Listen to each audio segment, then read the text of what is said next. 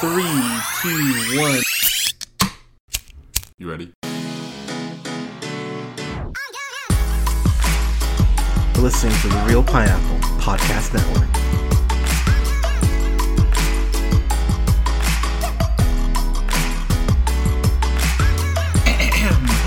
Good evening, everybody. Thank you so much for listening. This is The Reel Pineapple. This is your humble host, Hunter. Hope you're all having a great night so far. So, I was gonna go to bed, but I realized, oh, that's right, that Moon Knight trailer is debuting today or tonight. So, been kind of waiting and waiting, and finally it dropped, which hell yeah. So I'm actually really excited to see, uh, just to kind of get into the trailer here. So it's only two minute trailer. It's not a whole lot to break down, but there are a couple things I noticed that I went, okay, this this, this is interesting. So if you are a fan of the character, you know. So if you remember in the comics, he originally is Left for Dead, um, uh, Left for Dead in the desert, and uh, on a mercenary mission, if memory serves. And basically, he's at the like by the head or by the statue of the Egyptian moon god. Uh, was it uh, Kon- uh, Khonsu? I think is how you say it. And that's how he goes to get ahead and gets his powers. It seems like they could go that way, just in the way that he's seeing the visions and everything. What I love about this is that this feels like, and again, I I, again, just taking swings here. It looks like the MCU's version of of uh, Memento. It feels like we're going to be seeing so much of the show uh, through Mark's eyes, but I feel like there's going to be a lot of gaps in the uh, in the actual shows. And I think as the show goes along, it'll go kind of almost flash flash, uh, flash backwards or go backwards and pardon me, and fill in those gaps. So I'm I'm really curious how the show's going to be filmed because it seems so all over the place, which you know it should be because in case it wasn't obvious from, uh, obvious from the trailer, uh, our main character has uh, DID. This is uh, dissociative identity disorder. So what I love about the way that the trailer is being shown to us is that we already know two of his personalities. Uh, Mark Spector is the character's identity before becoming Moon Knight or developing any of his other identities. So that's like that's the floor is uh, is Mark Spector. So we know we have that. We, so we know we have Mark Spector. That that's clear. That's obvious. That's our floor the fact later on uh, he's ta- uh, he's interacting with a character named Layla on the phone, where he goes ahead and discovers that he's hidden a phone in his room, and he's talking to this character Layla. Here's where I'm gonna go ahead and kind of take a swing because she calls him Steven. So Steven Grant is another one of his identities. Uh, that's the identity that funds Moon Knight's expensive uh, lifestyle as far as being a crime fighter. So what's interesting is that after his uh, after he's created, he goes ahead and plays Wall Street and turns the money that Mark has saved into like a fortune, which kind of makes him, uh, you know, similar to Bruce Wayne in that way. What I find interesting or something I love about the trailer is I want to say it's like at the one, it's like around the one uh, thirty ish mark we see uh, 134 mark. We see presumably Steven running. It looks like he has a bag. Uh, has a bag in in, uh, uh, in his hand or like a duffel bag.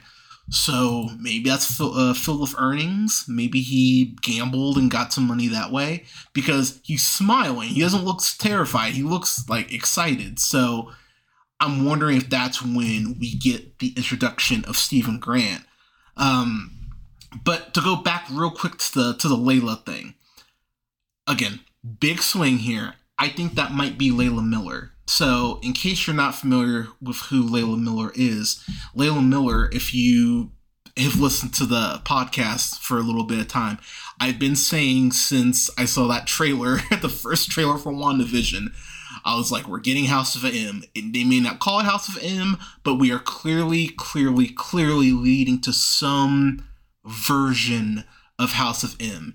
And I think Multiverse of Madness could be where we get that. What how that looks uh, and how the MCU looks after we get out of Multiverse of Madness, I'll be very curious to see. But if the Layla that's calling him is Layla Miller, uh, she's a she's a mutant, if you remember from the from the House of M storyline. And one of the things that's important to where I think they could be going is that she retains memories uh, from the prior prior universe that she's in that gets destroyed. So she's actually able to bring uh, to basically grant people their memories back by clearing their mind, uh, like pseudo uh, pre, uh, was it pre, uh, pre, precognition, I think is what the term is. But basically, she can go ahead and predict what happens in the future because her prior self, I guess you'd say her variant in this case, um, existed 80 years in the future. So she's able to like draw from that variant still. That's how powerful she is and get information. But then the other thing, she's able to resurrect dead beings, which I mean, that could be that could be very helpful. Watch, she just resurrects uh, Tony Stark and Black Widow. oh God, how sorry, how pissed off would some people be if they just went boop? There you go. But she's able to resurrect dead beings, uh, heal people, and she's very uh, she's very in tune with magic. So if you think about it, if there is a place to go ahead and kind of make that reveal of her being a mutant, you could do it as a mid credit or maybe in the finale of the show. Like maybe things are just happening around Mark and he's not aware of you know what what is happening um or what forces involved. Maybe she's just kind of working behind the scenes kind of agatha uh, you know agatha style. There's a world where that's happening. Um also the fact that she that he goes why did you call me mark? That feels like such a i feel like they're clearly hinting at her knowing more than she does than she knows just off of uh, a basic phone call. She clearly seems in tune. So I that's my big swing. I think that's Layla Miller. Uh, I hope I hope that's what uh, that's who she is. But the other big thing is too. I mean, how do you tie this in this? Uh, I mean, you could tie this into so many um, you could tie this into so many things. You could tie this into Love and Thunder, perhaps. She shows up there. Um, we already had, you know, Madripoor introduced in Falcon and the Winter Soldier, so we're getting closer to mutants showing up proper. She could be in Miss Marvel for for uh, for all we know. Um, there's a lot of places you could take that character if Layla is who uh, who I think it is. So or who I think she is. So I'm really curious if they're gonna go ahead and go there. The other thing, uh, Jake Lockley, he's another one of uh, Mark's identities. He's this uh, like this cabbie who kind of keeps his ears to the you know ears to the pavement and gathers information. So you know his intel is actually really important to Moon Knight as far as him being vigilante. So I feel like that's who he is at the 119 mark where it looks like he is being um, where he's gathering information on uh, Arthur uh, on Arthur uh, uh, uh Harrow, who's played uh, or Harrow, played by Ethan Hawke. And here's the thing: I'll the little bit I know about Moon Knight because I've read the character a decent amount, but I'm not super. I'm not overly familiar with him like I am with other characters. I'm not familiar with his rogues gallery at all. I just know that this guy is like an evil scientist, if memory serves. So I love his look. It's very simple. Ethan Hawke just looks great. Look at that hair too. That hair is fucking fucking beautiful. But uh, I love his very cult like look. Uh, it reminds me a lot of uh, oh, what's that? Era that uh, Aaron Paul showed the Path. It, it's giving me the Path vibes, which I, which I'm like, okay, that's that's interesting. And the way that all those people, without even f- thinking twice about it, just immediately bow. It's like, oh shit, okay. So it'll be really interesting to see how far uh, his reach is. And going back to the whole uh, to the whole Jake Lockley thing, the way that he has this look on his face, how he looks terrified, and just seeing how all those people around him look kind of like int- uh, just like like they're in a trance. And if you notice behind him, there's a guy with a with a with a with a gun there. So I'm I'm I'm curious about what maybe they go ahead and give uh give uh, uh Harrow some powers, perhaps. Um, maybe he's just a scientist. Maybe it's just that that that cut and dry. But uh, I love that shot of Ethan Hawke in this. It's just enough to make you go, "Oh, there's something there's something sinister going on."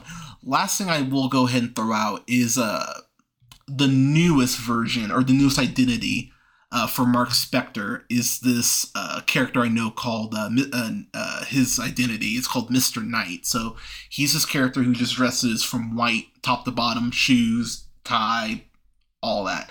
But he has a uh, he also wears white gloves and then a white mask with the outline of Crescent Moon. So it's it's almost like a almost like a street level version of uh of of Moon Knight's costume.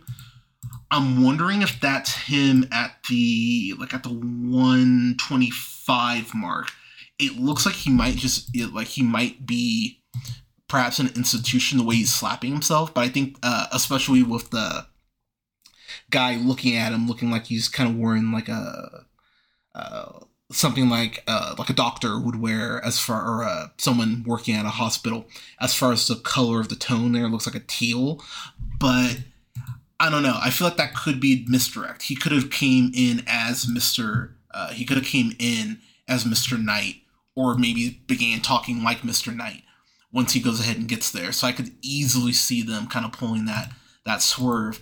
The last thing I do want to bring up is the uh, the, the stuff in the stuff in Egypt looks fantastic. Just the little hints of things where uh, at the one twenty uh, at the one uh, at the 130 mark where I mentioned I think that's uh, where I think that's Steven Grant just seeing the uh, the shadow of the moon like following him almost like it's his like like it's his destiny subtle thing but I absolutely love that and uh last thing last thing I'll point out the transformation of him becoming Moon Knight looks fucking awesome it looks like uh uh, it, it, looks similar to that, uh, to what the um, the villains or the bad guys was the Celestials uh, used against uh, Angel Angel Jolie's character in uh, Eternals, kind of how they like wrap her up. I love that effect. It's a very cool looking effect. And then we see Moon Knight punching the shit out of that thing that was following him earlier. And then we get the the shot at the minute 46 mark. The costume looks fucking awesome. It looks mummified, but just modern enough. I, I, I love it. I, I get Shazam vibes off it. I I, um, I love the look of the costume. So and the, the glowing the glowing eyes as uh, as he comes towards the screen. Oh, love it, love it, love it, love it. But uh, okay, I lied. One last thing: the use of Kid Cudi's day and night, considering how open uh, Kid Cudi has been about his mental health. It's such a nice remix that goes so well with this character and with the trailer.